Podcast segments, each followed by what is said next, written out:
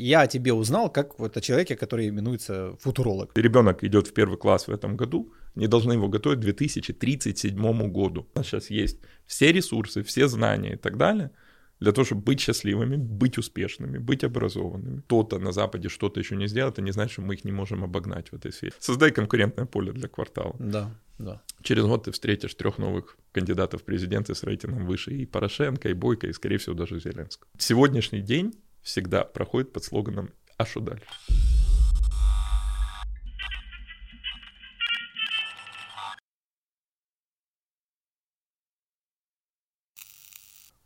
Привет. Привет. Вот как раз и созрел сразу первый вопрос. Жалко, да. что люди не увидят, что было раньше. Но вот э, как объяснить простому человеку или ребенку, чем ты вообще занимаешься?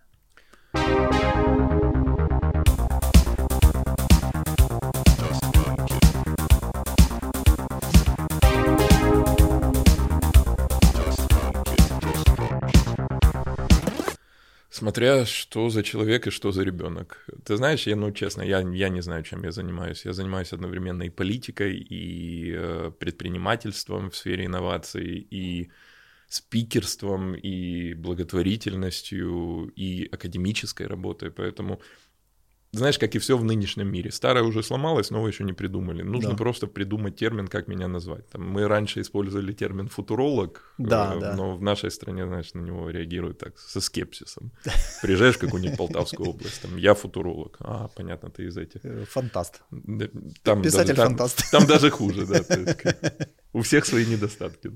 Поэтому не, я не знаю, чем я занимаюсь. Можно говорить о каких-то вот конкретных вещах, да. То есть на банковой я был советником президента, отвечал за то, чтобы мы ну, мы же можем говорить открыто, чтобы мы не разъебались об стену со всей этой ситуацией с Трампом, с Джулиани, с импичментом и mm-hmm. так далее. А в Singularity я отвечаю, в принципе, за Украину, за Киев, э, за полностью все наше сообщество, а также за академическую часть, за контент, у меня есть э, там доли и интересы в ряде стартапов.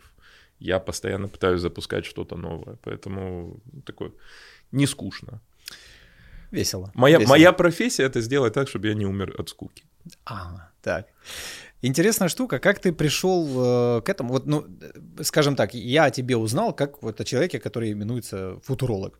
Вот. Э, ну, вот как-то так. А потом уже все остальное, mm-hmm. когда распуталось, я такой, вау, типа, да, тут, наверное, чуть побольше, чем это слово. Э, я посмотрел то, что о тебе есть в открытых источниках, то есть образование. У тебя э, ты учился в Британии да. э, на юриста вообще изначально. Да. И как ты понимаешь, это не мое было решение. Э, да, тут как бы сразу следующий вопрос. То есть у тебя достаточно ну, обеспеченные э, родители, получается, были, да? И... На тот момент, да. То есть э, у меня отец был, во-первых, он прошел такой интересный путь, он начинал шахтером на шахте Засядька в Донецке, еще там в советские времена, вот mm-hmm. именно шахтером. Потом дорос до начальника смены, по-моему, это называлось, или начальник участка, как-то так. И шел вот по угольной линии, пока его в какой-то момент не выдернули в Киев по политической. Тогда же еще при да. Союзе было, знаешь, там, если ты ударник труда, то сразу, ну, да, да. сразу тебя возносят в пример, там, в политику и так далее. И его еще Щербицкий перетянул в Киев э, на банковую. Это очень смешно было, когда я туда попал. У меня мама первый вопрос задала, говорит, а ты знаешь, где папин был кабинет? Я говорю, понятия не имею. И он пошел смешивать, получается, политическую линию с обычной карьерой. Ага. То есть он там заходил э, на там, несколько лет, там, допустим, при одном премьере замом министра угольной промышленности, и потом уходил и зарабатывал то, что он потратил, угу. будучи на госслужбе. То есть он был... Я просто его... Знаешь, как могу сравнить на тему того, был он коррупционером или нет. Mm-hmm. Я же, естественно, знаком там со всеми детьми других замминистра, да, да, которые да, вот его да. коллег. И э, у них совсем другой уровень жизни. То есть у меня отец там за свою жизнь, я могу открыто сказать, там заработал, ну, там, если 2-3 миллиона долларов он заработал за всю жизнь, mm-hmm. то, то да, ну, вот, вот, его, вот его результат. Хотел спросить, да, потому что, знаешь, там э, в не, те, не, не, в те там, времена... Не, там речь не шла там, о десятках миллионов и так далее. У него, знаешь, он умер от лейкемии в седьмом году, и э, он, я помню, у него была одна неосуществившаяся мечта. То есть он всегда мечтал, чтобы у него был серебряный Мерседес. Ага. И так никогда себе Мерседеса не купил. То есть, потому что там сначала нужно было квартиру поменять, потом дачу построить, потом Блин, меня в Англии Кажется, выучить. самое простое, да? Да, и в результате вот просто жизнь ему не дала этой возможности. И поэтому первым делом вот а, он когда умер, и я из-за того, что мама осталась одна, быстро вернулся в Украину, а, я первым делом купил себе серебряный Мерседес. И он до сих пор у меня. Блин, крутая история. Хотел спросить, да, то есть жил ли ты мажорской жизнью, да? Ни Потому что, ни как бы, внешнее описание, оно вот, ну, может как бы так выглядеть. Слушай, Знаешь, если ну, так штампово. См- смотри, если считать мажорской жизнью то, что у меня действительно сумасш... сумасшедшее офигенное образование, то да, жил. Если смотреть вот по классическим атрибутам, ну, я никогда не ходил там в Прадах и Габанах, мне родители давали довольно там скромные деньги на жизнь, на пропитание, там, ну, пытаясь ни, ни в чем не отказывать. Я первый раз полетел бизнес-классом в своей жизни, когда уже, получается, я уже универ закончил на свои заработанные деньги. То есть, ну, не было этих атрибутов, я не был мажором, а еще получается, как я на первом курсе юридического, потому что я очень не хотел быть юристом, очень хотел жить своей жизнью, потому что mm. у меня семья такая довольно консервативная. Я посрался с родителями до такой степени, что с ними не общался, по-моему, год. Mm-hmm. И полностью обеспечивал себя. Причем первые пару месяцев этого в Лондоне были довольно фееричными, потому что те деньги, которые у меня оставались, я посчитал, что у меня, в принципе, я могу несколько месяцев протянуть на один фунт в день. Mm-hmm. А жил я где-то в часе от своего универа и мне можно было ехать пешком. И мне можно было ехать автобусом, но тогда я пил воду и ел хлеб без масла, да, потому что 50 пенсов, по-моему, уходило на автобус. И либо я мог идти пешком, но хлеб тогда был с маслом. Ага. И я вот так вот жил два месяца, причем жил в коморке, у меня с такой через картонную перегородку, ну, знаешь, эту ДСПшную, эм, жил трансвестит, который там клиентов принимал. То есть он ага. ну, ну, вообще такой полный трэш. Зато в центре Лондона, в районе Бейкер-стрит. И э, я два месяца был в полном ахуе, я не знал, что делать. Потому что, естественно, меня никто не учил предпринимательству, никто не учил вертеться. Но ты а... уже был на кето-диете. Да, я, я был на полной диете, то есть как бы у меня с э, лишним весом, в отличие от ситуации сейчас, проблем не было. И э, потом я как бы начал шевелиться, и абсолютно случайно там заработал, ну, небольшие деньги, но, насколько я помню, 50 или 60 тысяч фунтов. Mm-hmm. А, и я отчетливо помню этот первый день, когда, знаешь, я вот слез со своей этой диеты хлеб с маслом или без масла, вот взял в руки эти деньги и думаю, блядь, а что с ними делать? Ага. Я настолько привык вот э, к тому, как я жил. Я помню, я зашел в Starbucks, купил сэндвич с лососем и латте взял себе. И я понял, что эти вкусы забыл в принципе, понимаешь? То есть, ну, такое. Поэтому не, ну, я ни, ни в коем случае не мажор. И у меня всегда подход к деньгам очень простой. Деньги никогда не должны быть самоцелью. Деньги не, никогда не надо зарабатывать деньги ради зарабатывания денег. Они просто должны быть, чтобы ты ни себе, ни своим близким ни в чем не отказывал. А все остальное, понимаешь, это излишки, прихоти, которые, ну, если сильно хочется, на, на все всегда можно заработать. Да, да. Вот. Э, естественно, и в крайности, в обратную сторону тоже не надо уходить, потому что когда я ушел на банковую, я, ну, понятно, взятки не беру, да и кто чуваку, который занимается Америкой, даже взятку предложит. И, собственно, как бы, ну, жил там из сбережений, много из них потратил, и там первое время, когда я ушел, лихорадил, потому что я отвык от того, что ты занимаешься чем-то, кроме политики, да, что тебе надо деньги зарабатывать. То есть, как бы, видишь, сбережение — это тоже такая штука, которая расслабляет. Э, режиссура, второе да. образование. Тут, как ты понимаешь, тут, Уже... не, роди... тут не родители решали. Да. Это, собственно, это... это, собственно, вышло вот как раз из той срачки с родителями, когда я с ними долго а. не общался. То есть мы поругались, по-моему, по-моему, мне нравилось что-то э, там, в моей личной жизни, там, или девушка, с которой я встречался, или что-то такое. А, меня, а я просто, знаешь, вот вскипело это бунтарство mm-hmm. мальчика-отличника. А, я сказал, да, да идите вы, я хочу там жить своей жизнью. И, в принципе, вот когда я вот те деньги заработал, львиную долю из них пустил именно на вот второй выше. И э, как бы абсолютно не жалею, потому что если вот взять ситуацию сегодня, то режиссура мне помогает именно как профессия, как специальность гораздо больше, чем юридическая профессия. Угу. Ведь сейчас мир об информации, о сторителлинге, о манипуляциях, о дезинформации, а тут ну, юриди... на юридическом, даже в ЛСИ об, об этом не учат. А кино, кинореж, он никогда не пропадет в этом мире. Точно так же, я, ну смотри, я тебе другой пример приведу. У меня жена по профессии социальный работник. То есть у нас эта профессия, ну, считается вообще невостребованной. Ну, да. ну кому нужен социальный работник, социальный психолог да, в мире, где ценятся юристы, там, менеджеры и так далее. А во всем мире сейчас именно социальная психология и социология, они выходят на первый план. Потому что общество начинает лихорадить от тех перемен, которые идут. Да. И технологических, и там медицинских ввиду пандемии. И в принципе, вот сейчас нас догнала та волна э, эффектов от интернета, от информ... количества информации, которую да. мы создали. Вот только сейчас мы, мир начинает меняться, потому что меняются поведенческие паттерны. А тут нужен кто? Именно как раз психологи, социологи. И режиссеры. И режиссеры, абсолютно верно. Класс. То вот мы подобрались. Как ты в футуролога попал, собственно говоря? Как начался Singularity? Как э, Singularity начался вообще случайно. То есть э, я закончил один большой проект, и, знаешь, вот я работаю проектно, у меня нет такого, я там всю жизнь буду заниматься одним и тем же. То mm-hmm. есть я либо там, либо ради денег, либо ради славы, либо ради творчества, я что-то начинаю, там mm-hmm. довожу до, это до ума. И там открываю новый этап жизни. Я точно так же в своей жизни поменял очень много городов. То есть я э, жил и там и в Лондоне, и в Афинах, и в Москве, и в Киеве, и в Донецке, и где я только не жил.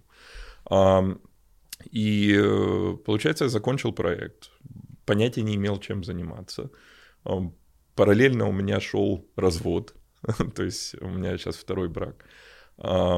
И, собственно, как бы я случайно абсолютно вот в этом творческом поиске попал на лекцию Ивета Деликатной, которая в Singularity отучилась. Mm-hmm обратил на это внимание, очень заинтересовался университетом, подал заявку, поехал туда в надежде понять, чем я хочу заниматься. Ну, я думал просто, знаешь, там, спиздить идею для стартапа. То есть уклон такси 23 какой-нибудь. А в результате я просто на третий день закрыл блокнот и решил, не-не-не, нужно Singularity открывать в Украине. То есть как mm-hmm. бы эти знания, они, во-первых, будут необходимы всем, вне зависимости там, от страны, от места и так далее. Во-вторых, э, это позволит создать вообще вот новую экосистему. И, собственно, я вернулся, я с ними договаривался, с университетом договаривался где-то полгода, мы получили лицензию, открылись. Первые полгода на нас смотрели как на полных шизиков, потому что, ну, ты понимаешь, в нашей довольно консервативной стране с таким названием, как университет сингулярности ну, в какой-нибудь да. Полтавской области, это, знаешь, там, ты в шаге от того, чтобы тебя на костре не Знаешь, типа саентологи. Да, саентологи. Так, ну, слушай, все до сих пор считают слово футуролог, это, знаешь, это какое-то собирательное от хипстера и уролога, там, не знаю, то есть... Ну, то есть у нас несерьезная профессия, да, считается. Хотя по большому счету вот все вещи, э, с которых люди сейчас прифигевают, они мы о них говорим уже пять лет. Угу. Сейчас просто стало легче говорить. Вот я бы хотел вот по этой теме пройтись, а потом чуть-чуть... Э, что, да, кольцом зацепился. Повредился. Да, повредился слегка, да. Стаканы, они... Знаешь, тот случай, когда стаканы слетают с катушек. Не, это кольцо, видишь? Это мужское начало берет свою на волю в помпасы. Кольцо мешает. Эм, я бы хотел, чтобы все-таки вот ты, как, как твоя часть, вот, которая занимается Singularity, э, какую-то вот попробовать нарисовать перспективу. Э, как ты видишь вообще, в принципе, Украину там через 10, 20, 30 лет? Слушай, ну, во-первых, первый инсайт, ни в коем случае сейчас не нужно оперировать горизонтами 10, 20 или 30 лет. Да. Э, сейчас надо максимум планировать на 3, ну, максимум 5 лет вперед. Лучше mm-hmm. на 3, а лучше на год. Почему? Потому что, в принципе, в мире сейчас меняется все. Да. А, вот покажи пальцем там на любую сферу, на любую вещь и так далее, они все а, претерпевают там сумасшедшие перемены. То есть это и социальные институты, там вообще понятие работа, брак, там религия, образование. Вот все это, оно полностью сейчас развалится под ноль и будет собираться заново уже под новую реальность. И здесь для будущего Украины важно понять, в какую сторону мы свернем. То есть э, мы находимся вот в какой-то степени на таком геополитическом разломе, и поэтому наше будущее не безальтернативно. Угу. Если сейчас там по чьей-то глупости или там просто по нашей неготовности нас затянут вот в этот мордоровский русский мир, ну, у нас будет одно будущее. Если мы все-таки поймем, что нам нужно перестроиться, стать прозападными и западными не только в э, своих слоганах, да, но и в своих головах и в своих подходах, если мы поймем то, что перемены — это креативная сфера, да, и здесь нет никаких-то рамок. Если там кто-то на Западе что-то еще не сделал, это не значит, что мы их не можем обогнать в этой сфере. Вот если мы все эти вещи поймем и начнем что-то делать, то мы можем уйти совсем в другой вектор развития. Мы действительно можем получить то, о чем мы хотели, стать успешными. Хоть mm-hmm. в чем-то. Да?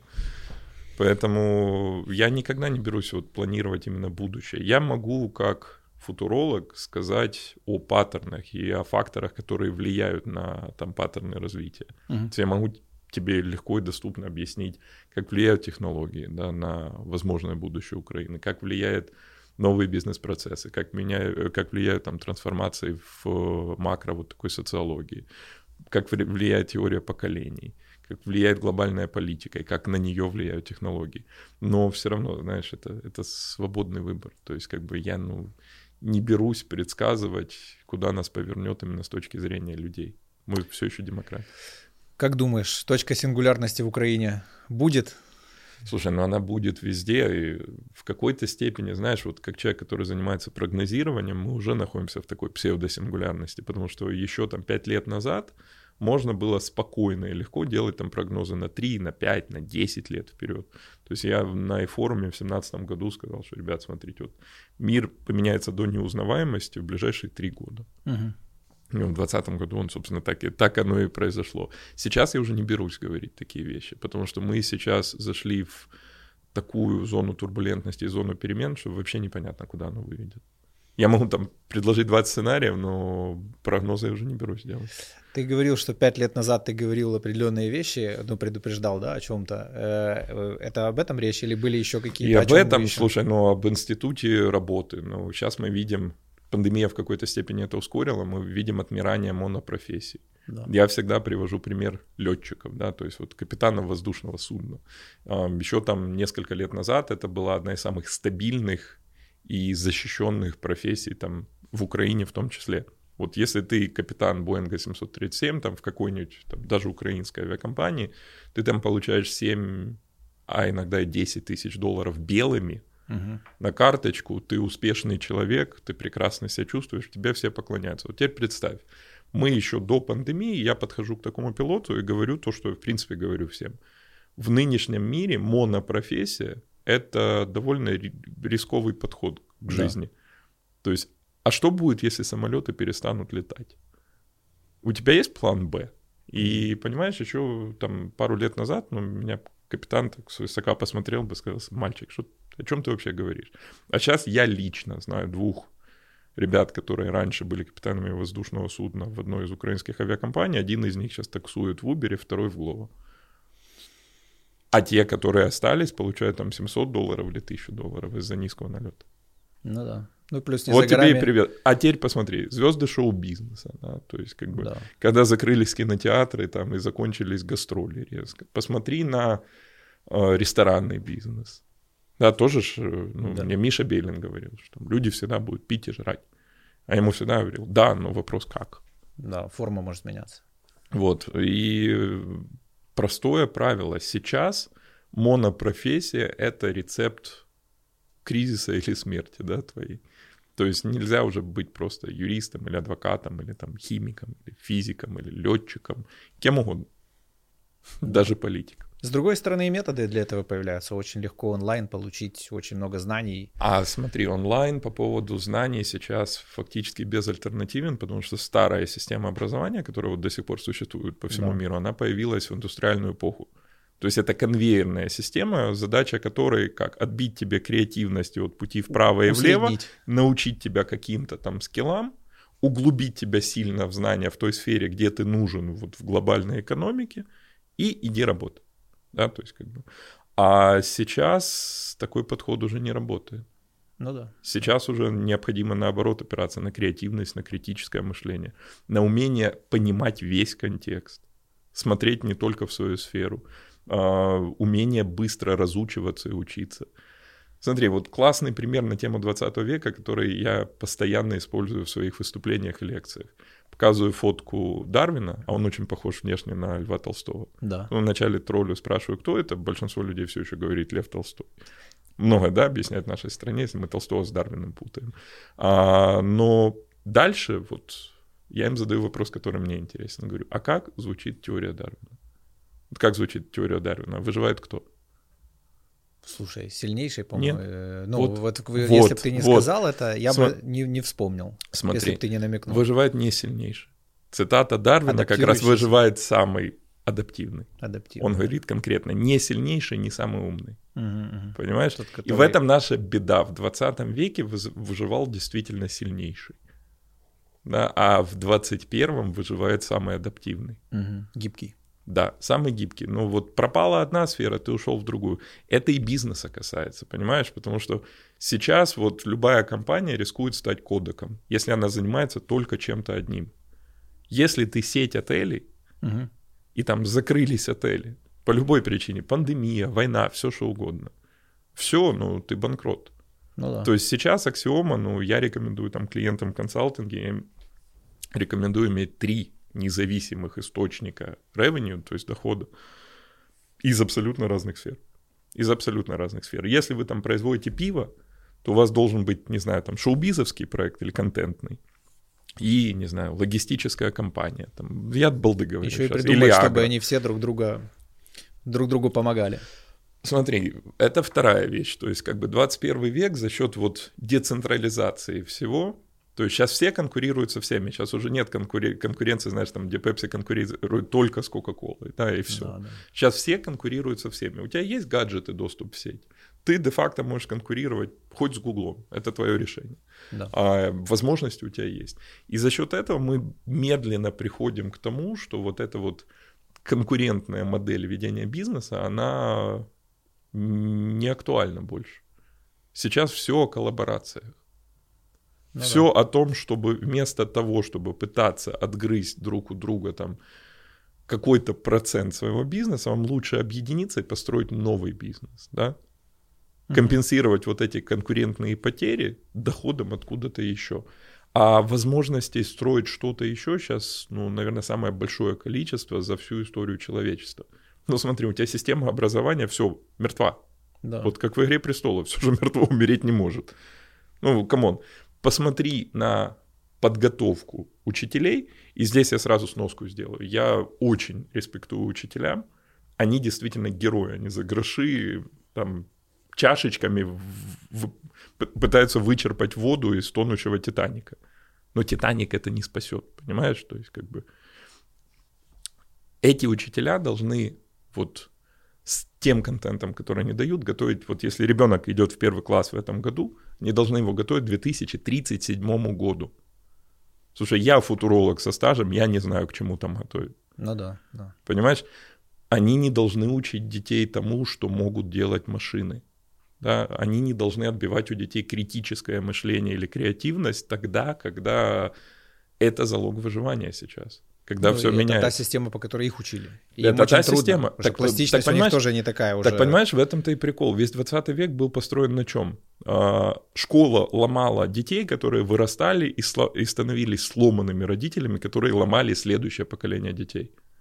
Угу. И это в индустриальной эпохе это нормально. Это обеспечивает определенную стабильность. Но в эпохе вот таких перемен, как сейчас, это бомба с часовым механизмом под всем глобальным обществом. Да? Это, это первое. То есть смотри, у тебя меняется образование. Ты прис, пример, примерно представляешь себе объем возможностей только в этой сфере, в том числе финансовых? Нет. Ты ну, с нуля придется собирать новую систему как среднего, так и высшего образования. И профориентации, которая не существует. Тем более ну, в мире, в котором монопрофессия — это вот залог несчастья. Понимаешь? То есть как бы здесь возможности. Посмотри на медицину. Ну, в медицине мы наконец-то потихоньку начинаем говорить о том, что давайте уходить от медицины болезни к медицине здоровья. Ну да. Почему мы лечим болезни на симптомных стадиях, когда это дороже и неэффективно? Почему да. их не предотвращаем? Когда у нас есть возможность бигдаты и всего, Мы данные, которые уже паттерны. собираем, но они уже в сумасшедших объемах. Конечно. И у нас на подходе квантовые компьютеры, которые, ну, сильно все поменяют. У нас дипмайндовская нейронка уже протеины фолдит, да, то есть сварает. Поэтому как бы медицина меняется. У тебя меняется полностью информационное поле. То есть мы сейчас вот де-факто подходим к новой эпохе, к новому витку интернета. То есть у нас было на данный момент, это мое мнение, да, у нас же, понимаешь, у нас все пытаются все возвести в ранг терминов и учебников ну, там, да. и т.д. Поэтому я сразу говорю, мне абсолютно похуй, что на эту тему думают другие, это мое мнение, да, я его просто высказываю. Мне кажется, что у интернета было три эпохи. Эпоха что?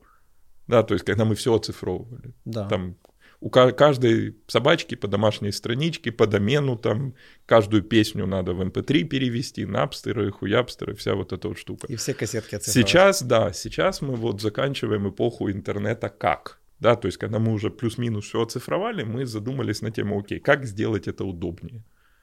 ну, ты заебешься всех собачек пересматривать на разных ну, сайтах. У нас там хватит, появились да. соцсети, у нас появились какие-то агрегаторы, появились платформы там и т.д.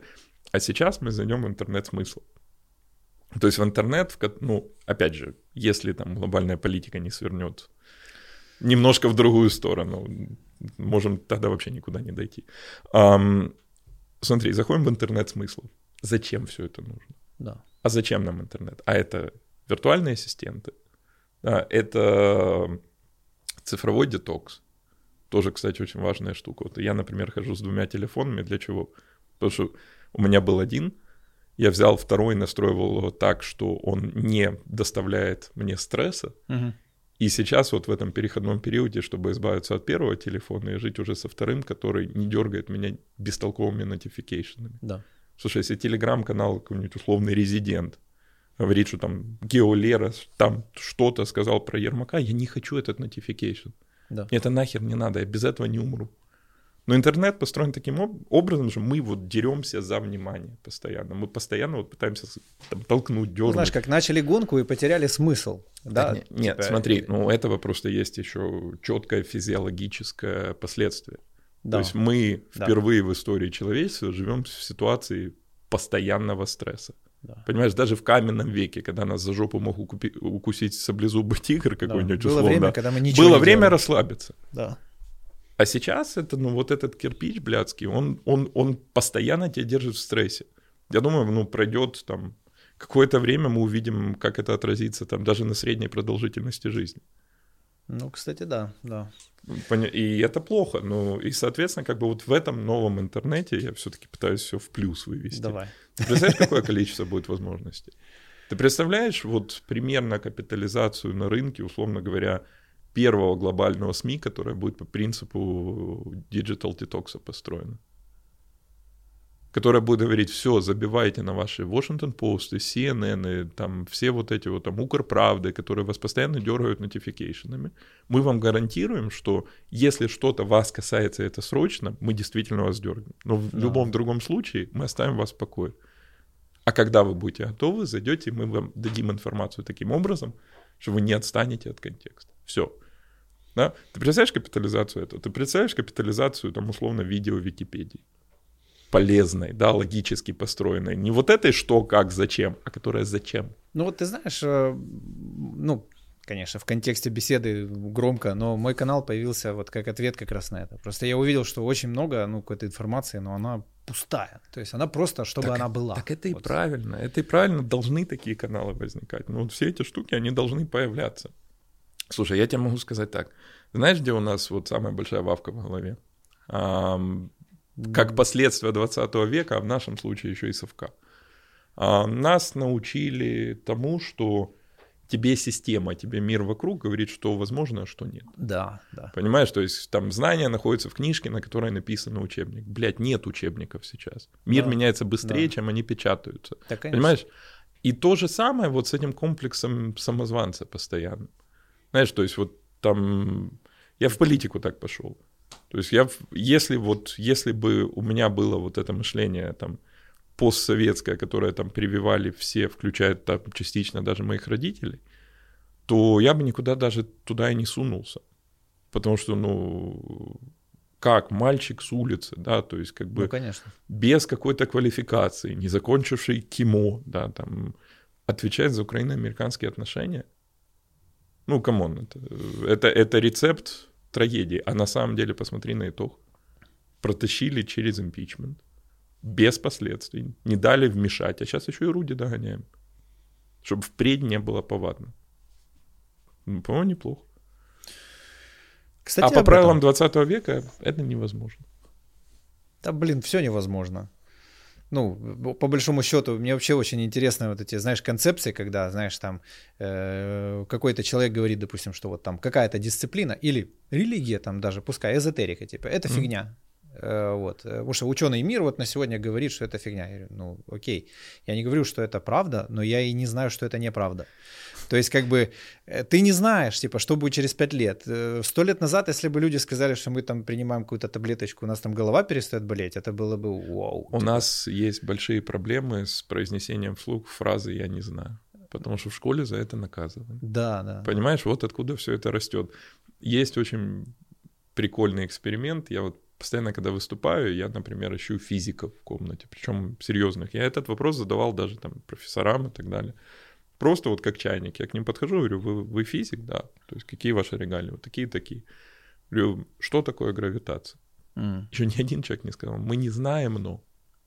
Они все начинают мне рассказывать, что такое гравитация. А правильный ответ на сегодня человечество не знает, что такое гравитация. Ну да, да. То есть У нас есть что... много теорий, которые не соответствуют друг другу. Забавно, что там самые там прогрессивные умы, да, типа говорят, что, ребят, ну, походу, буддисты были правы, выглядит все вот так. Слушай, ну, ну совещания, совещания на банковой проходят таким же образом. Вот если тебе интересно, что всегда так хуево в стране, вне зависимости от портрета, который висит на стене, потому что, ну, ты должен видеть эти совещания. То есть там задается какой-то вопрос, например, президентом, и все сидят начинают там натягивать свои существующие знания mm-hmm. на проблему, которую им дали. Ни один говорит, ребята, да хер его знает, а давайте-ка разберемся. То есть концепциями прошлого... Все, все пытаются вот недостающие знания покрыть достающими знаниями. А. То есть, окей, там мне задали вопрос, например, об искусственном интеллекте, да, я не знаю ничего про искусственный интеллект, но вместо того, чтобы сказать, я не знаю, расскажите, я начинаю рассказывать про напильники.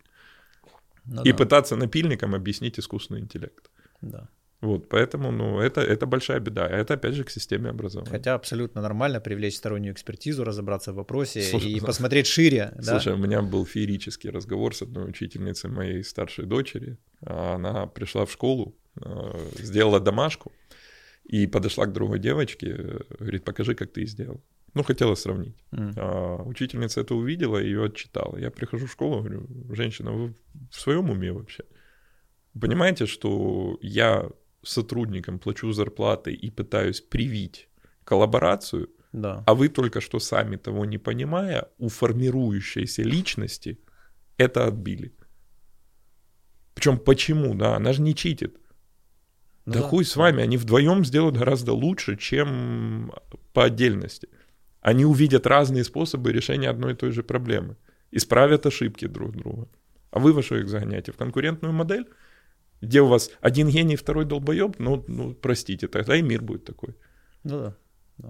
Ну, потому что мы мелкого тоже отдали в систему Монтессори, у них там проектная работа mm-hmm, и все вместе, да. вот это все, потому что я считаю, что это, наверное, ключевой навык. Условно читать, иметь интерес к жизни и умение работать в команде. Вот, по-моему, этого достаточно. Слушай, я считаю, что ключевой навык — это... Он не касается детей, он касается родителей не вмешиваться. Вот научить себя для начала не вмешиваться. Они изначально же свободные. Понимаешь, вот смотри на медицину. Медикам запрещено лечить родственников. Да, то есть mm-hmm. почему запрещено? Да, потому что у тебя искаженное восприятие. Да. То есть да. там хирург не может оперировать там свою жену, например. Да. Ну, может, да, то есть как бы, но это крайне не рекомендуется. Вот, так, извини, а почему тогда в такой важной вещи, которая формирует твою жизнь, как образование, родителям позволено влиять на будущее детей? Ну, они же сразу, смотри, они сразу их либо затолкнут в свои несостоявшиеся мечты или неудачи. Я же готов поспорить, да, у меня отец был шахтером, поэтому он мечтал, чтобы я был юристом. Конечно. Я готов, но мне не удалось вот достигнуть какой-то осознанности и застать его живым, чтобы ему задать этот вопрос. Но я готов с тобой поспорить, что это произошло из-за чего? Из-за того, что для него юрист это не было какое-то, знаешь, мое будущее, это было не шахтер. Да-да-да, это Понимаешь? от обратного, конечно. А кинорежиссер или там музыкант, это, это плохо. Нет, так мне мама говорила, ты будешь пока закончишь тем, что ты будешь играть по кабакам. Лабухом. Да, я поэтому занялся этим не как профессия, а как хобби. Два раза играл э, распроданный Вембли, как хедлайнер. С ребятами, которые со мной в школе учили. Ну, понимаешь, то есть, ну, не кабаки. Да. Поэтому, и точно так же мы, слушай, ну, я вот сейчас такой прошаренный, я говорю о будущем, но я не возьму на себя ответственность говорить своей дочери, кем ей быть и чем ей заниматься. Ну, потому что, понимаешь, а а может, ей надо быть шахтером, да, я посоветую, наоборот, вот не будь как я, там, ну да, да. наоборот, иди в креатив. Да. Поэтому... И здесь... получится херовый креативщик, и а, херовый, а и, и потеряем прек- прекрасного шахтера. Да, прекрасного да. шахтера, да. Не, ну, который... но шахтеры будут не актуальны в будущем. Это, это вот да, такой да, прогноз я тебе могу дать. Слава Вполне обоснованно. Скажи, ты ушел как бы с банковой. Да. Э, знаешь ли ты такого парня, как Максим Бахматов? Да. Мы ушли э, практически одновременно. Я даже в своем посте, в котором я объявлял то, что я написал заявление, написал, я исполнил Бахматова. А, да? Ух ты. Да, да. Я что-то как-то этот момент упустил. Вот, и мне интересно, э, то есть его путь сейчас, то есть он на Donation, на финансы mm-hmm. как бы ведет сольную карьеру и делает это ну, достаточно успешно в плане реализации. То да. есть я его поддерживаю и прям очень фанатично даже, я mm-hmm. бы сказал, я отношусь к его деяниям. Да. Э, скажи, твоя дорога, ты что-то подобное Я затеял? делаю что-то подобное. Единственное, ну, во-первых, смотри, я занимался украино-американскими взаимоотношениями, поэтому, знаешь, та история еще не досказана. Угу. И как видишь, вот это даже история с Жуляни, она так волнами снова возникает, и мне приходится вот каждый раз тоже там уже со стороны гражданского общества, вот частного лица в эту историю вмешиваться, чтобы она не завела ни куда-то не туда нас. Угу. Да, то есть я считаю, что там Украина сделала все правильно. Но в отличие от там каких-то перемен, да, это еще вопрос национальной безопасности, это да, жрет время, приходится в это вмешиваться, все прочие штуки. Плюс я сейчас вот пытаюсь найти какие-то действительно масштабируемые ответы на проблемы, которые есть не только у нас, а во всем мире, но так, чтобы это было реалистично. Угу. Чтобы можно было это что-то превратить в да? практику, да, то есть как бы меня больше всего, естественно, как бы волнует сейчас система образования, потому что она ключевая. И посмотрев на это все изнутри, научившись тому, как принимаются решения, да, mm. то есть увидев все эти штуки за кулисами, а, я думаю, что да, через какое-то недолгое время я смогу там предложить какие-то инициативы, которые могут все-таки дать шанс вот сделать эти перемены, причем вне зависимости от государства. У меня к тебе прям был отдельный вопрос. Государство, сейчас... смотри, государственная система это как в игре престолов. То, что умерло, да. Да. да. То, что э, мертво, умереть, э, умереть не может. Просто да. какие может быть образования в эпоху ТикТока? То есть я вот тоже, я смотрю на учителей, и вот у меня прям какое-то чувство грусти и тоски, потому что я понимаю, ну, сколько труда за этим стоит, и я понимаю, э, об какую стену они просто сейчас разбиваются. Когда маг пик концентрации 15 Смотри, секунд. а потому что государству на них глубоко похуй у нас профподготовки учителей, настоящей профподготовки, да, повышения квалификации нет. Угу. У нас нету апдейта контента актуального. У нас нету восприятия учителей как одной из самых почетных профессий, которые существуют. У нас нету нормальных зарплат в этой сфере, да, то есть как бы у нас не используются вот возможности, которые дал технологический прогресс для этого. У нас никто не работает с родителями. Никто не берет, вот не трясет за шкирку и говорит, мама, папа, все, 20 век него, закончился. Да. да, то есть вы не, не парьтесь на тему будущего детей, вы сами не проебите, вы в еще большей угрозе сейчас. Понимаешь? Никто этого не делает, поэтому смотри, я считаю, что здесь смотреть в сторону государства абсолютно бесполезно. Единственное, что мы должны делать, мы должны постоянно вот как, относиться к этому как к стартапу предлагать разные модели, тестировать их, и когда найдем правильную, просто вот всеми, хоть тушкой, хоть чучелом, с позиции там, гражданского общества, просто ее масштабировать. А дальше, если государство считает, что там виршики про ежачка важнее там навыков медиативных технологий для детей, да, то есть решения конфликтов и споров, mm-hmm. хуй с ними, блядь, пусть печатают свои учебники.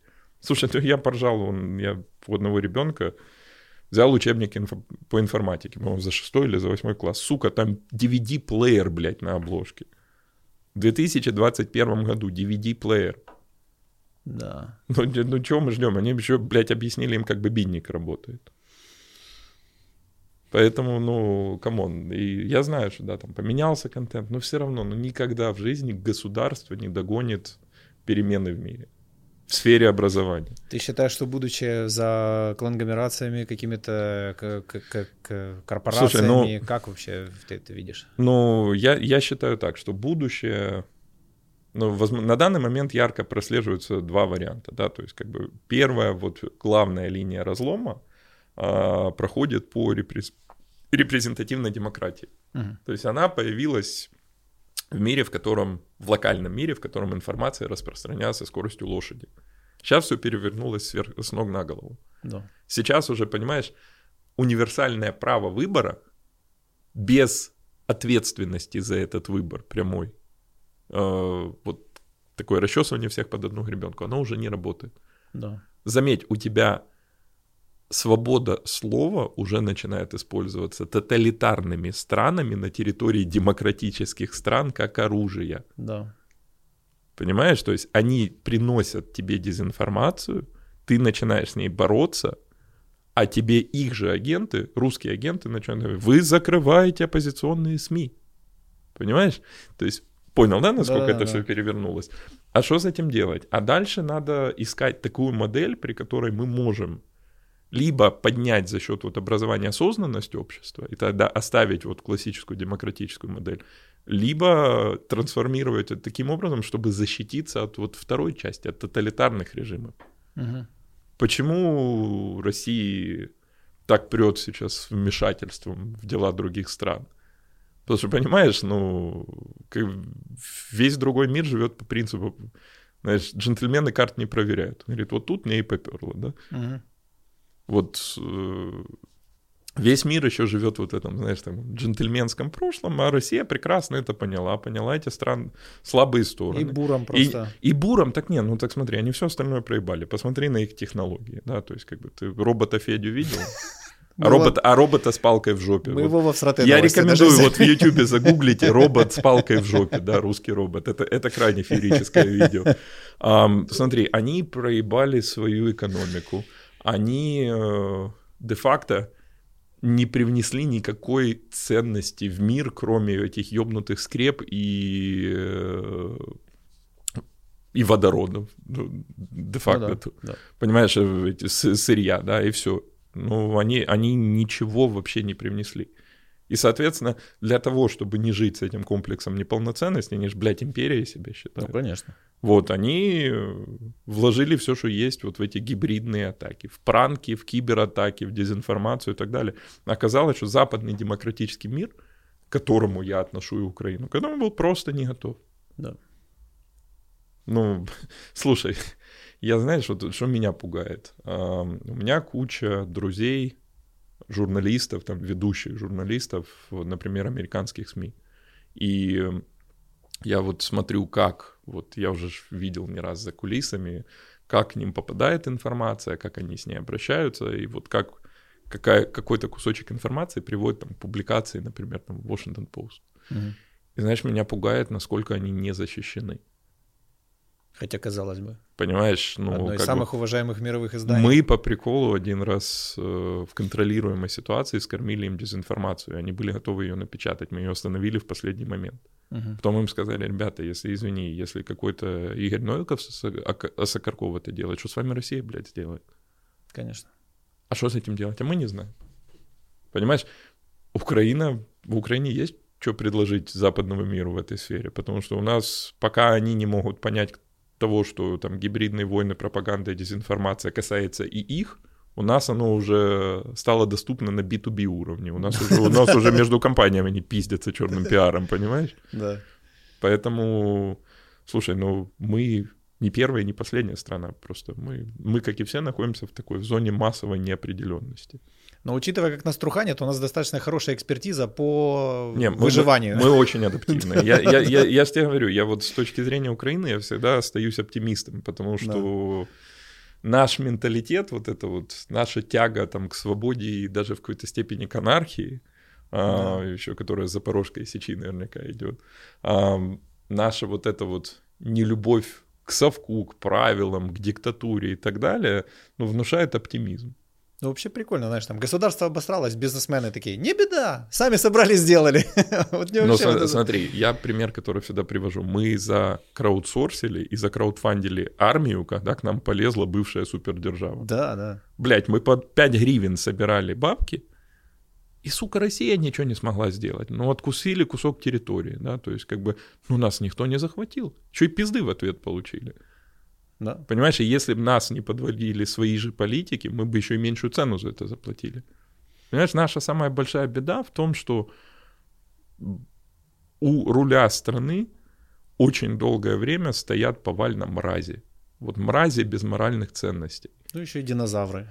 Тут не вопрос динозавров. Слушай, ну динозавры это полбеды. Я имею в виду к тому, что они, ну, прям рудимент. Я, я тебе пример они, приведу. Они прям... Ну. Смотри, я был и активно участвовал в Майдане, да, да. то есть, и поэтому, несмотря там на э, то, что дети от моего первого брака живут в Москве, я не видел их с момента Майдана. То есть mm-hmm. у меня жена со мной развелась первая, потому что она ушла Путин, Путин, и уехала в Москву, сказала, хочешь видеться с детьми, приезжай в Москву. Я сказал... На ну, поклон. Ну, на поклон. Я сказал, я не поеду, но ну, двух дочерей не видел уже пять лет. Слава богу, уже чуть-чуть стало полегче нам общаться, и как бы я хотя бы там с ними иногда по вайберу говорю. Но я осознанно там туда не езжу из-за Майдана. Так вот, я в этом всем участвовал. То есть как бы я эмоционально и морально в это вложился. Я бросил все, бросил проекты, которые у меня на тот момент были, сказал, окей, давайте спасать страну. Я написал два законопроекта, то есть как бы у меня там были друзья, которые там на банковой в тот момент работали, еще у Порошенко. Внес им эти законопроекты. Пришел там на встречу к другому человеку. Понимаешь, вот я встретился, не буду называть фамилию, да, но с одним очень влиятельным человеком в украинском правительстве образца 15 года. Угу. Я там предложил ряд вещей, и со мной в ответ пошел разговор, который я видел там, знаешь, при позднем Януковиче. фильме Шахер, Жмур... Шахер, Махер, схемы. Да, фильме Жмурки, да? Ну, пони- понимаешь, и, сука, меня это так высадило, потому что я когда заходил, у них внизу висели портреты, блядь, Небесной Сотни. Угу. У меня там друг погиб, понимаешь? И, блядь, у вас висят эти портреты, вы бабки пиздите прямо под ними. Ну как, ну, сука, ну у меня бы, блядь, рука не поднялась бы. Ну, зарабатывайте, ну, не знаю, ну, завод хотя бы спиздите, да. Они ж тупо крысят, понимаешь? Ну, вот в этом наша беда. Наша беда в том, что мы, несмотря на там две с половиной, скажем так, революции, угу. мы так себе и не признались, что от перестановки кровати, да, там, доходы борделя не поменяются. Надо бледей менять, понимаешь? Ну, и здесь, кстати, вот на тему Зеленского, почему я здесь... Почему я поддержал Зеленского? Нормально ты перешел. Я как раз по Фрейду, спросил, по Фрейду. Да, да а как с Зеленским работать? Нет, смотри, Вова сделал одну крутую штуку. Вова показал, что не представитель вот этого блядского эстеблишмента может стать президентом страны. А, за это ему респект. А, меня очень пугают эти разговоры на тему второго срока. Потому что если Вова, который шел на один срок, поменять страну и уйти, уйти зайти в учебники истории, станет тем, кто пойдет на второй срок, там, забронзовеет, знаешь, там, mm-hmm. повесит свой портрет на стенку, он станет частью этого блядского истеблишмента.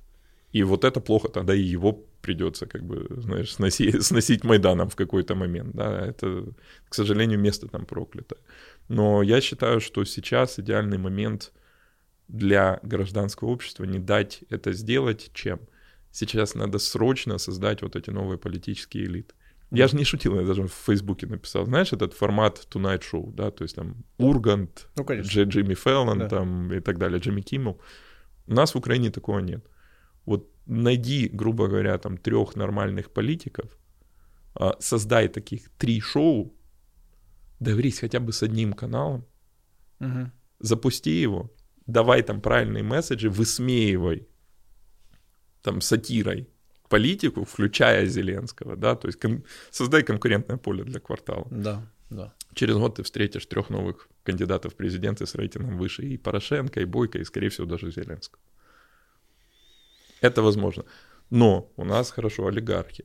Здесь тоже ответ, но у нас огромное количество в Украине бизнеса, мелкого, среднего и крупного, который не связан с этими финансово-промышленными да, группами. Да, да. Им просто нужно объединиться, создать так называемого децентрализованного олигарха и один раз, падла, купить выборы. Все. Да. Создать своего. Создать своего, да, то есть как бы просто своего. Все. И как бы вот тогда можно идти делать перемены. Но ты понимаешь, что оно безальтернативно уже. То есть по большому счету, вот, да. если в течение там года-двух у нас здесь не произойдут радикальные перемены, но при этом с сохранением вот этой свободы и демократии, нам пиздец. Украины не будет. То есть, ну, с другой стороны, если перемены произойдут, но за счет диктатуры, Украины тоже не будет. Да. То есть Украина никогда не примет диктатора. Уже ну, многие на этом обожглись, да, из несостоявшихся. И меня в какой-то степени то, что происходит сейчас, начинает пугать. Ну, давай так, у меня должен был быть на iForum один спикер, uh iForum через неделю, да, вот когда мы это пишем, чтобы люди понимали контекст. Мне позвонили с банковой и намекнули, что если будет этот спикер, у iForum могут начаться проблемы с пандемическим контролем, и iForum может не состояться. Нихуя, спикер будет, блядь, пидорасы. Блин, жесть какая. Ну, да. Вот, вот Украина. Слушай, я последний раз такую хуйню слышал при Януковиче. Даже Порошенко себе такого не позвонил. Ну да. Норм. Надо играть теми картами, ну, которые тебе сдают. Решают как бы публичность, социальный капитал, вот эти вот да? все дела. То да. есть они очень помогают. Из того, что я сейчас вижу. То есть, если уже имеет смысл куда-то вкладывать средства в современном мире, то это в том числе и в свою как Смотри, бы... мы живем в экономике внимания. То да. есть, как бы вот да. Маск прекрасный тому пример, потому что его настоящий капитал это его твиттер. Да. То есть он одним твитом может там создать больше экономический эффект, чем да. там годом работы Теслы. Да, то есть, а, поэтому что бы я рекомендовал, да, то есть как бы, во-первых, как бы экономика внимания это значит внимание отдельных людей. Вам нужно строить сообщество либо свою целевую аудиторию всегда. Такой да. социальный круг вокруг себя. И вот это вот самый главный и важный капитал, который есть на сегодня чем больше людей, и это не вопрос даже там внимания, внимание можно достичь громко хлопнув в ладоши неожиданно, да, то есть ну, да. на секунду на тебя Или дернут. пьяным катаясь за рулем. Да, или пьяным катаясь за рулем. Это не только внимание, это о доверии в том да. числе. О доверии и об оправдании этого доверия. Вот если ты это выстраиваешь, пох, похер в какой то профессии, да, там учитель, врач, там ресторатор, ну, у тебя все будет хорошо, у тебя будет все стабильнее, чем у остальных да, ты добьешься вот этой децентрализации. А вообще децентрализации дохода. А вообще я ну, вот рекомендую сейчас смотреть не на профессии, а вот на категории. У нас в Singularity Джон Хейгл предложил очень прикольную классификацию эм, трех типов. То есть эм, тренер, композитор и ремесленник. Uh-huh. То есть тренер, да, то, э, это де-факто вот взять свою профессию или свои, свои какие-то скиллы, свои какие-то истории успеха и масштабировать эти знания, да, да. то есть стать тренером для других. Это огромное поле для возможностей. Почему? Потому что, ну, опять же, знание контента системы образования там, 20 века уже полностью не соответствует действительности. Ремесленник, да, это стать не только профессиональным, но и узнаваемым в своей профессии. Да, то есть, как бы, селебрити-журналистом, да. селебрити-шефом, селебрити-блогером, там, селебрити-политиком, селебрити-таксистом, да, то есть, ну, слушай, таксист из Убера, который будет таксовать и создаст интересную историю или нарратив вокруг своей профессии, будет да, априори стоить дороже, чем все остальные таксисты Uber. Да. Это прекрасно понимаем, потому что на него спрос взлетит. Я, кстати, подписан на блог одного пилота Боинга стримит свои полеты, вот. и это очень интересно. Я, а я, кстати, на Airbus подписан, по-моему, в Розе ветров летает. А, смотри, и третье, я при Месленнике сказал, тренеры, кого я уже сбил. Тренер, а, композиторы, композиторы. композиторы. Смотри, а, мы переходим сейчас тоже вот в экономике внимания, мы переходим на впечатление. То есть мы уже не довольствуемся простым сервисом, да, то есть как бы отель это уже больше не о том, чтобы там, знаешь, поспать, потрахаться или поесть, да? Да, отель да. это о впечатлении, История. об истории, да, то есть как бы поход в ресторан, поездка отдохнуть, поход в магазин, поход на какое-то мероприятие. Это все впечатление. А впечатление нужно режиссировать. Почему я, кстати, говорю, что режиссура, сейчас гораздо более востребована, чем юридическая профессия. Вот. И вот такого рода композиторы, да, если ты вот заходишь в этот тренд, ты понимаешь, вот какие тебе скиллы нужны, в какие тебе сферы смотреть, чтобы соответствовать вызовам времени. А меняется сейчас все. Ну, у меня вчера был в гостях в Singularity один крупный рекламный холдинг. Мы обсуждали то, что они тоже понимают, что вот мир рекламы как есть, закончится там в ближайшие годы. Да. В ближайшие годы. Они ну, не знают, куда дальше идти. А как бы для них все очень просто. Они до- должны создавать вот эту дополнительную ценность, этот value где-то еще. Это может быть образование, может быть новости, может быть digital detox, да, это может быть консалтинг для клиента, может быть медиация, в конце концов, внутри экосистемы. Но это все для них возможности, которые, на которые раньше не обращали внимания, потому что как бы тендер выиграл, что тебе еще надо? Ну да, там все понятно. А тендер-то можно не выиграть в какой-то день. Для облгаза в какой-то момент газ может перестать быть основным источником дохода. И что дальше? Мы просто сегодняшний день всегда проходит под слоганом «А что дальше?». Мне нравится, знаешь, что э, пока мы говорим, я понимаю, что у тебя больше вопросов, чем ответов, да? То так. есть, и это очень классно, потому что это провоцирует исследования. См- смотри, а кто я такой, чтобы давать ответы? Да. Ну, сейчас вопросы гораздо ценнее и вот и важнее, чем даже ответы на них. Мы в неопре... Смотри, мы в неопределенности. Я вот тебе до записи, помнишь, привел пример? Вот представь, ты человек сегодняшнего дня и попал в 19 век. Да. И у тебя есть iPhone. У тебя сломался iPhone. Чем ты его будешь чинить в 19 веке? Напильником? Отверткой? Нет. Молотком, камнем? Нет. Тебе придется изобрести новый инструмент для того, чтобы починить что-то, что не чинится существующими. Соответственно, ну, правильных ответов нет. Но кто я такой, чтобы давать ответы? Но если ты задашь правильный вопрос, он может спровоцировать достаточное количество умных людей предложить разные варианты из которых, если нам повезет, один сработает. И будет действительно гениально. Ну, тут про систему образования. То есть я учился, нас, на, нам давали ответы, и наша задача была их выучить. Да. Вот. А, а, сейчас, кажется, а, а, а, Google, образование... а Google их знает гораздо лучше, чем ты. Конечно. И нет смысла их учить вообще в принципе. И да. автозамена, как бы заменяющая и напишет. Слушай, правильно. я знаю одну очень прикольную историю, мне рассказали. А, по-моему, в Стоклабе я выступал. Там общаюсь с аудиторией, они мне говорят, слушай, у меня, говорит, вот маленький ребенок, девушка рассказывает, говорит, так меня развел вообще капец. Говорит, ну, сколько ему там, года три или четыре. Говорит, подходит, говорит, мама, а ты знаешь, сколько будет 900 плюс 900? Она на нее так смотрит, говорит, 1800. Она подохуела. Ребенок ушел, возвращается, говорит, а знаешь, сколько будет там 37 плюс 23? Мы говорит, сколько? 60. Она еще больше охуела. Потом подсмотрела за ним, а он идет в iPhone. Сири, сколько будет? Ну, 37 плюс 23. А, офигеть. А вот теперь смотри, человек из прошлого, которого заставляли зубрить да. мама, да, то есть как бы охуевает от того, что ребенок научился что-то делать, что-то зазубрил раньше своего возраста. А офигеть. А ребенок уже адаптировался к будущему. Он знает, что ему зубрить не обязательно, он может спросить у Сири.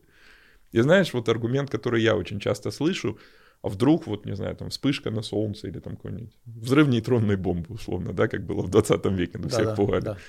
И там технологии пропали. А ведь мы же разучились сажать картошку, там проводить операции, за нас да, все делают да. машины. Перевязку делать. Нет проблемы засторить информацию. Если вы хотите там хеджировать этот риск, окей, создайте одну школу, для учителей, которые будут учить по-старому. В экстренных ситуациях. В экстренных да. ситуациях. И держите ее. Знаешь, как держат вот эти вот... такой. Как эти запасы зерна держат да, на, да, на да. случай ядерного взрыва и т.д. Ну, учите, не знаю, держите там 100 учителей, которые в случае чего там за месяц научат еще тысячу учителей и так далее. Ну, хорошо, там год потеряем, но все нормально. Это же не означает, что нам надо терять будущее только из-за того, что мы боимся отказаться от прошлого. Я первый раз столкнулся с, с концепцией этой. Э, вы, наверное, шутите, мистер Фейнман. Есть такая книжка. Слышал. Э, там прям вот про образование, он там крепко по нему прошелся. Вообще супер интересная штука. Ребята, кто не читал, прям да. сильно, сильно, и, сильно и я рекомендую. Да. Ах. А у я, меня... я, я смотрю, у тебя там такой список, Новик. А, у меня пару вопросов еще есть. Про секс с роботами будем говорить? Секс с роботами? Это ж, не знаешь эту историю? Ну... Это, это, я, когда, это я когда был советником Зеленского, меня Аня, Аня Балин позвала на «О чем говорят мужчины», на А-а-а. просто радио, и эм, мы перед интервью с ней болтаем, она говорит, я хочу тебе задать вопрос о сексе с роботами. Я, по-моему, даже в прямом эфире ей повторил, говорю, смотри, я тебе могу ответить, я же футуролог, да, это да. будущее секса и секс-роботы, но это тоже один, одна из сфер, которая, которую мы изучаем. Но, говорю, ты представляешь заголовки завтра, да, там, советник Зеленского да, прокомментировал да, да. секс с роботами. Она говорит, ты не будешь отвечать? Я говорю, конечно, буду. Понимаешь? И да, я ответил на следующий день, там, по-моему, даже какой-то уральский рабочий газета написала «Советник Зеленского с согласия жены готов попробовать секс с роботами». Я теперь всех троллю говорю, хотите поговорить о сексе с роботами? Я за. Вот. Да, и, давай вопрос. Э, у меня вопрос про испытание будущего. Э, это рассеянное внимание, СДВГ, депрессия, да. вот эти вот все штуки, которые уже происходят, уже исследуются, уже подтверждены. Скажи, а почему это испытание будущего? Ну, современное. Наоборот. Смотри. Уже прошлого? Нет, наоборот, смотри, это возможности для будущего. Смотри, а, смотри мы, су- мы существуем в мире границ. Возьмите вот тех, кто смотрит, да, возьмите себя, представьте, да, вы существуете в мире, где другие люди, которые там, например, даже близкие вам, выстраивают вам какие-то ограничения. Вот как родители в детстве, 8 быть дома. Угу как жена, знаешь, там, а где ты шлялся, да, то есть как бы, как, а ты детей то отвел там детский садик и так далее. То есть мы де-факто существуем как личности в ограничениях, которые выстроили не мы сами. Но это было нормально, да, в индустриальном мире. Да. А сейчас добавилась вот эта хрень, в которую ты смотришь, да. которая тоже выстраивает те границы. И все, знаешь, перелилось через край. И вопрос какой? На самом деле здесь возможность для огромного количества людей, например, без оглядки на предыдущие поколения, на травмы, нанесенные родителями, на травмы, нанесенные гаджетами, сказать, окей, а кто я? А что делает меня счастливым? Да, то есть как бы, а ради чего все это? А зачем, понимаешь? Как бы сейчас мы уже, ну, смесь технологий, перемен угу. и вот этого излома прошлого, дает возможность ну, задуматься о тех вещах, ну, на, о которых задуматься раньше у нас бы яиц не хватило. Крепко да? толкает. То есть уже типа от безысходности, ну, блин, задумаешься. Слушай, я, не, пом- я не, не, пом- не, пом- не помню ее имя, да, то есть как бы, но я очень хорошо помню историю одной женщины. А, когда она была маленькой девочкой, а, как раз было в Америке очень популярно лечить детей от синдрома дефицита внимания. То есть вот если ты там хуево учился в школе, Тебя mm-hmm. родители брали за руку, ввели к врачу, тебе прописывали такое лекарство Ридлин, которое, ну, грубо говоря, тебя доводило до того, что ты просто сидел там, слюни пускал в голову, mm-hmm. но потом начинал охуенно учиться. Вот. Это было популярно. Да. То есть, как бы и врачи это все прописывали, тренд. И вот эту девочку тоже, она там плохо училась там, по математике, по биологии, ее родители за руку привели к врачу, но ей повезло с врачом. И врач ее обследовал, говорит родителям, можно девочка сейчас выйдет в коридор, а я с вами хочу поговорить. Да. Ее выставили в коридор, там играла радио, она начала танцевать. А врач в это время говорит, посмотрите, через окно, да, что она делает, танцует. Она не больная, она танцовщица, дебилы, блядь. Угу, угу. Вместо лекарств отдайте ее просто учиться танцам. Но эта девочка потом, когда стала женщиной, работала с Эндрю Ллойд Вебером, поставила мюзикл «Кошки». Круто. И считается на сегодняшний день одним из лучших хореографов мира. Понимаешь? И, да. и... Что, может, ей не надо квадратный корень выводить там. Смотри, или... и вот эти вот все испытания будущего, это все хуйня на постном масле. Наоборот, сейчас есть огромная возможность. У нас сейчас есть все ресурсы, все знания и так далее для того, чтобы быть счастливыми, быть успешными, быть образованными, а там влиять на процессы. Да. Знаешь, прикол, я чуть пост об этом вчера не написал. Просто уставший был, не стал писать. Смотри, у тебя есть интернет? Да. Значит, по логике 20 века ты абсолютно счастлив. Знаешь почему? Потому что там есть все курсы для того, чтобы сделать тебя счастливым. Там есть все знания, чтобы сделать тебя счастливым. Там есть все возможности, чтобы сделать тебя успешным. Но ты да. несчастлив. Почему? Смотришь котиков. Не только поэтому. Не только поэтому. Ну, смотри, образование, осознанность — это первое, а второе, да, то есть нам отбили в 20 веке индивидуальность. Mm. Понимаешь, как бы мы сым выйти за границы системы образования, каких-то общественных норм, и просто сказать, вот я такой, я хочу, да, вот я хочу, ну, слушай, нам даже за я хочу нам всегда говорили, ты эгоист. Я последняя буква алфавита. Я последняя, there's no I in team, да, как да. В, в Америке да. говорят, да, то есть, а ведь по большому счету, ну, ты имеешь такое же право на счастье и какие-то удовольствия, как любой другой человек в мире.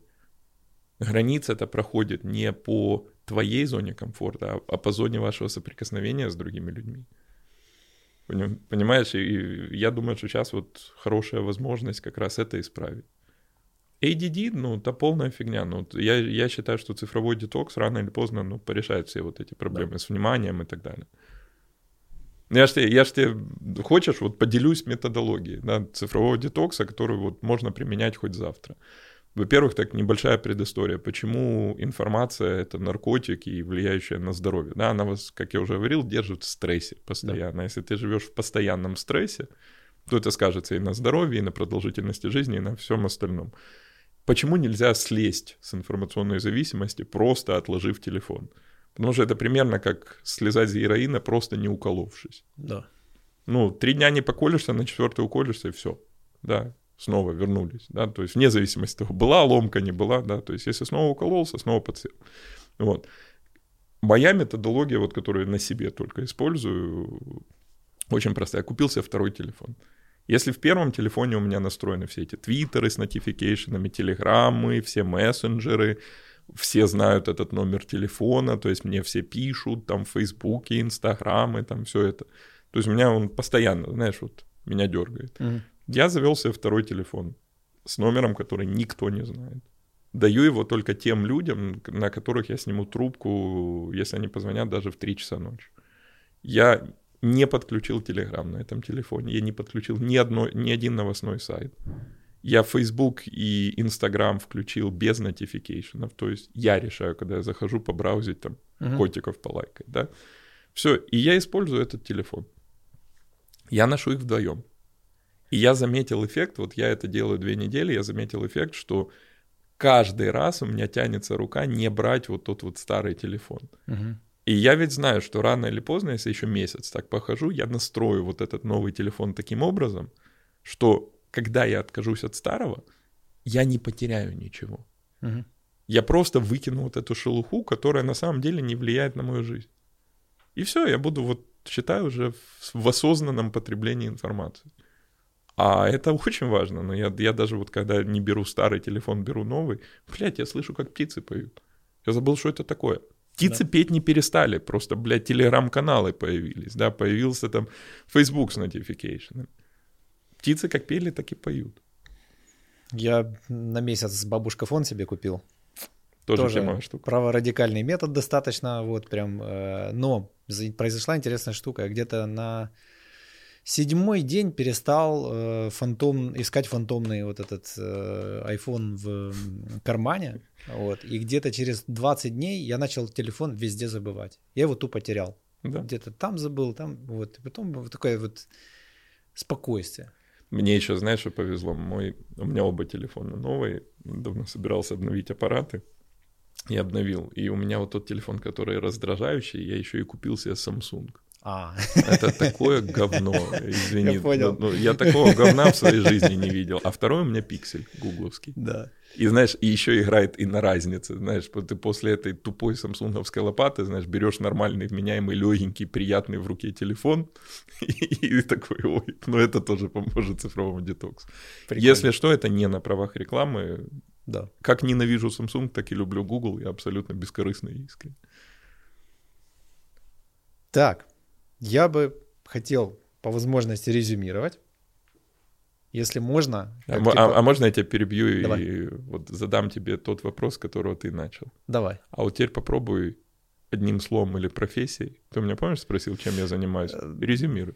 Ну... Понимаешь, да? То есть о чем я говорил вначале. Не-не, я имею в виду резюмировать, вот знаешь, как э, на какой-то такой позитивной нотке хочется, хотя я, в принципе, считаю все, о чем мы говорили позитивным, но так более, знаешь, типа в прикладное русло, то есть попробовать, э, начнем, наверное, с взрослых, Э, например, если мы выделим ключевых три навыка, например, или пять, или два, я не знаю сколько, э, которому, которым имеет смысл э, обучиться взрослому человеку современного мира? Смотри, первое — отстегнуть прошлое. Это можно достичь критическим мышлением, либо просто работая над собой. Мы сейчас, без исключения, э, живем в том мире, в котором любые заслуги вчерашнего дня или даже сегодняшнего не гарантируют спокойствие и благосостояние в дне завтрашнем. Да. Если ты всю жизнь был бухгалтером или там капитаном Боинга 737, и тебе было очень хорошо вчера, и тебе очень хорошо сегодня, то тебе не гарантирует, что завтра ты не будешь за чертой бедности, да, или без работы, или с кучей проблем. А, поэтому вот такой подход, да, то есть как бы отказ от прошлого и адаптивность к динамической вот этой стабильности. То есть мне нравится поговорка, знаешь, как говорят там, нас родители учили, в жизни надо крепко стоять на ногах. Угу. На включенной беговой дорожке хуй получится. Да, тебе нужно учиться либо бегать, либо ездить на велосипеде. Вот как выглядит новая адаптивность, да, то да. есть она динамическая. Вот это первый скилл, который очень важен.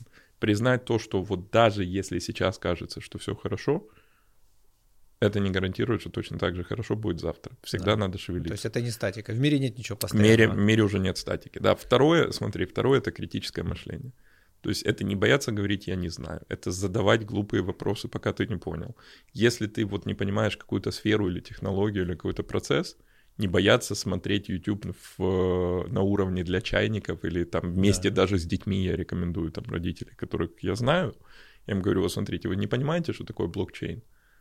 Посмотрите э, блокчейн там для десятилетнего ребенка, если у вас десятилетний ребенок. Вы одновременно научитесь, да, еще и вот выровняйте понимание. Креативность. Смотри, креативность — это не дар свыше. Это скилл, которому довольно легко научиться.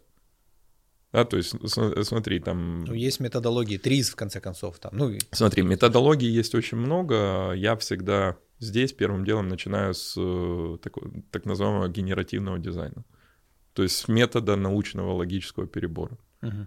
И совмещение паттернов для достижения... Смотри, вот занятия, которые я предлагаю иногда студентам, я выбираю тех студентов в Singularity, которые не имеют там музыкального образования, не умеют ни на чем играть, не знают нотной грамоты, и медведь на ухо наступил. Говорю, все, у вас есть сутки для того, чтобы написать песню. Причем уровня вот радио. Угу. Они все такие, так это невозможно. Я говорю, окей, хорошо, а теперь давайте вот... Это невозможно с точки зрения навыков, которые у вас есть, отбитой в школе креативности и критического мышления того же, да, то есть как бы и с точки зрения того, что у вас нет скилла ни игры ни на чем, это, и таланта свыше, как вы считаете. Теперь давайте по порядку. В интернете есть генераторы барабанных битов? Да. То есть можно просто поперебирать и послушать, что нравится. Да. А бас-гитары, а гитары, а пианино, а генераторы mm-hmm. текстов, а генераторы рифм. Все есть. А голоса есть генераторы? Есть. То есть, по большому счету, чтобы написать до завтра вам песню, вам всего лишь надо для себя принять решение, какой вы ее хотите видеть. Медленной, быстрой, там, о тумбочке, о любви mm. или там о тапочках. Все. И у вас песня готова. Вот, ну, есть такая методология. Но креативность, она безальтернативна. И на самом деле грамотность должна цениться вот в 21 веке на одном уровне с креативностью. А то и выше должна быть креативность. Вот. Что еще? Умение быстро учиться, быстро разучиваться. Читать дальше заголовка. Не обязательно. Не, ты знаешь, вот что самое смешное? Если ты давно находишься вот в динамике какого-то инфополя... Ну, да, по заголовку уже понятно. По заголовку все понятно. Да. Но я могу по заголовку там в своих сферах сказать фейк, не фейк, что там да. будет, иногда даже там предсказать, что в статье. Но если ты не владеешь какой-то информацией или опытом в этой сфере, конечно, читать дальше заголовка учиться и разучиваться, да, то есть как бы разучиваться гораздо сложнее, чем учиться. А надо уметь быстро научиться, быстро разучиваться. Вот мы в Singularity в том числе раньше не давали, я думал, что ну, это как-то ну, несерьезно, если мы говорим там о масках, космических кораблях, блокчейне там и так далее, давать алгоритмы и протоколы для быстрого анализа информации. Но мне в какой-то момент пришлось студентам давать то, что мы даем своим аналитикам.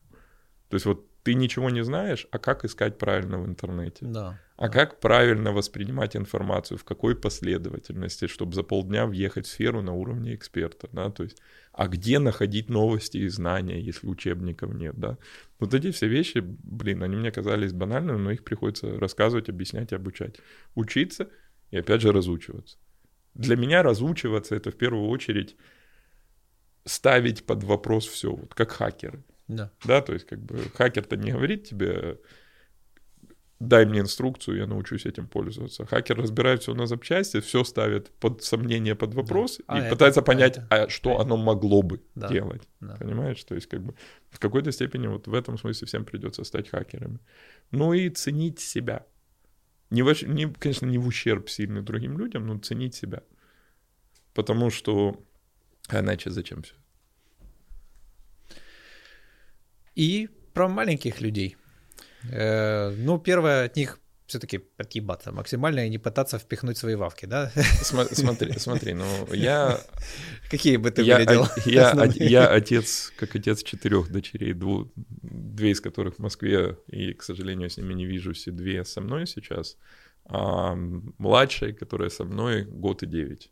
А, она уже умеет считать до десяти, она знает два алфавита, русский и английский, она знает все цвета, все формы, говорит связанными предложениями, имеет свою точку зрения. И даже определенные там свои загоны. Um, это не я, это гаджет. Uh-huh. Это с ней сделал гаджет. Um, она, у нее нет зависимости от гаджета. То есть она сама просит, когда она хочет посмотреть там, свои мультики или программы и так далее. Я пытаюсь просто оберегать, но не лезть. Uh-huh. Да, то есть если я увижу, что там пойдет какая-то зависимость, я буду корректировать ее поведение. Но отъебаться это в контексте ее саморазвития. Да. А как родитель максимальное тактильное тепло, да, то есть как бы чувство защищенности, нежность. Э, вот это нельзя путать с термином да, отъебаться. Надо быть со своими... этих, э, чтобы остальные нейро эти медиаторы... Быть партнерами, быть друзьями со своими детьми. Угу. Да, ну вот смотри, мы когда там, мы когда идем куда-то работать, и есть человек равный нам по должности, и, допустим, мы дружим, мы же не пытаемся там, если у нас нет отклонений в психологии там, или в психике, мы же не пытаемся э, влиять на их жизнь, сманипулировать или затолкнуть их в какой-то определенный путь. Конечно. Так а почему мы не можем партнерами быть и друзьями со своими детьми? Просто дать им свободу найти себя. Mm. Понимаешь, если, ну, если есть комплекс неполноценности у родителя, или родитель не способен дать что-то ребенку, дать вот эту свободу выбора, все равно, ну тогда хотя бы свободу диалога. Ну, там ребенок может захотеть сказать, там, я хочу учиться в Оксфорде. У мамы с папой нет на это денег, да, и это можно спокойно объяснить. И вместе, как партнеры, решать эту проблему. Ну, ребенок хочет учиться в Оксфорде, денег нет. Ну, окей, ну давайте там в интернете искать информацию из курса в Оксфорда. Да. Искать людей, которые там сейчас учатся. Может, они поделятся учебниками или конспектами. Конечно. То есть у любой проблемы есть решение. Но вот этот вот багаж прошлого, он не дает нам возможности признать, что любая проблема решаема. Нам проще сказать, да ну нахер, и обратиться к прошлому. Да. Вот. А вообще детей ну, нужно просто любить. Мне нравится такой образ, знаешь, типа быть рядом. То есть, типа, не да. давать наперед ответы, там, ну, элементарно, да, там, не знаю. Не хочу одевать сапоги зимой. Вот, хочу в носках идти. Хорошо, идем. Вот, мы выходим, холодно. Он холодно, пошли назад. Все, пошли, одел сапоги. Теперь у него есть свой опыт, он умеет опираться на себя. Согласен. Ну, видишь, либо гаджет этому научит раньше. Вот цыпленок цып-цып, ну, например, научил да, мою да. младшую тому, что резиновые сапожки твой друг, когда прошел душ. Кстати, муль- мультики вот в последнее время очень прикольные появились. Ну, у нас да, была, правда, и среди всего выбрать как-то что-то ну, такое более-менее смотри, трудно кстати, достаточно. Была одна очень прикольная хохма, мы смотрели, есть такой мультик «Грузовичок Лёва» про грузовичка, который там ездит всякие детали, новые машины собирает там и так далее. Как раз для самых маленьких. И я помню, как раз лежим, рядом дочка лежит, смотрит грузовичка Леву, и там текст «Грузовичок Лева едет по детской площадке». И я понимаю, что двухлетний ребенок и папа, который создавал мне один курс обучающие по контртерроризму воспринимают эту фразу абсолютно по-разному. Картинка, которая возникает. Я к чему это рассказываю, понимаешь? Вот не имеет, наверное, смысла вот делиться таким опытом с детьми, да, то есть да. как бы вот в какой-то степени вот все дерьмо, которое мы как родители пережили, все шишки, которые мы набили. Наша задача, да, не дать им набить эти шишки, но и не лезть с этой херней, да, то есть как бы... Но и не пытаться наперед все Слушай, они другие. Вот ну, ну, я не могу себе представить, чтобы в поколении Альфа, например, или, или у Зетов там были мега там террористы или вот эти вот все прихваты, которые присущи миру сейчас или были раньше. Слушай, ну они осознанные, они, посмотри, сейчас в тренде среди тинейджеров там секонд-хенды. Угу. Все угу. вот эти вот кураж-базары и так далее, да, потому что онлайн всех подзаебал уже, да, из-за дистанционного обучения и так далее. Им не все равно, что будет с планетой. Да. Это ж, ну, они все вырабатывают эти ценности. Просто вопрос какой? Главное, чтобы мамы и папы, вот иксы, там, игреки, не пришли и не сказали, так, хипстеры, повыебывались, теперь на завод. Угу. Угу. Вот этого хотелось бы избежать. В стране завода стоят одни гитаристы вокруг. Да, да, абсолютно верно. Будешь играть по кабакам, да, я это тоже запомнил. Блин, класс. Спасибо тебе огромное. Спасибо, что пригласил. Увидимся еще. Да, я, я с удовольствием. Класс, спасибо. Спасибо.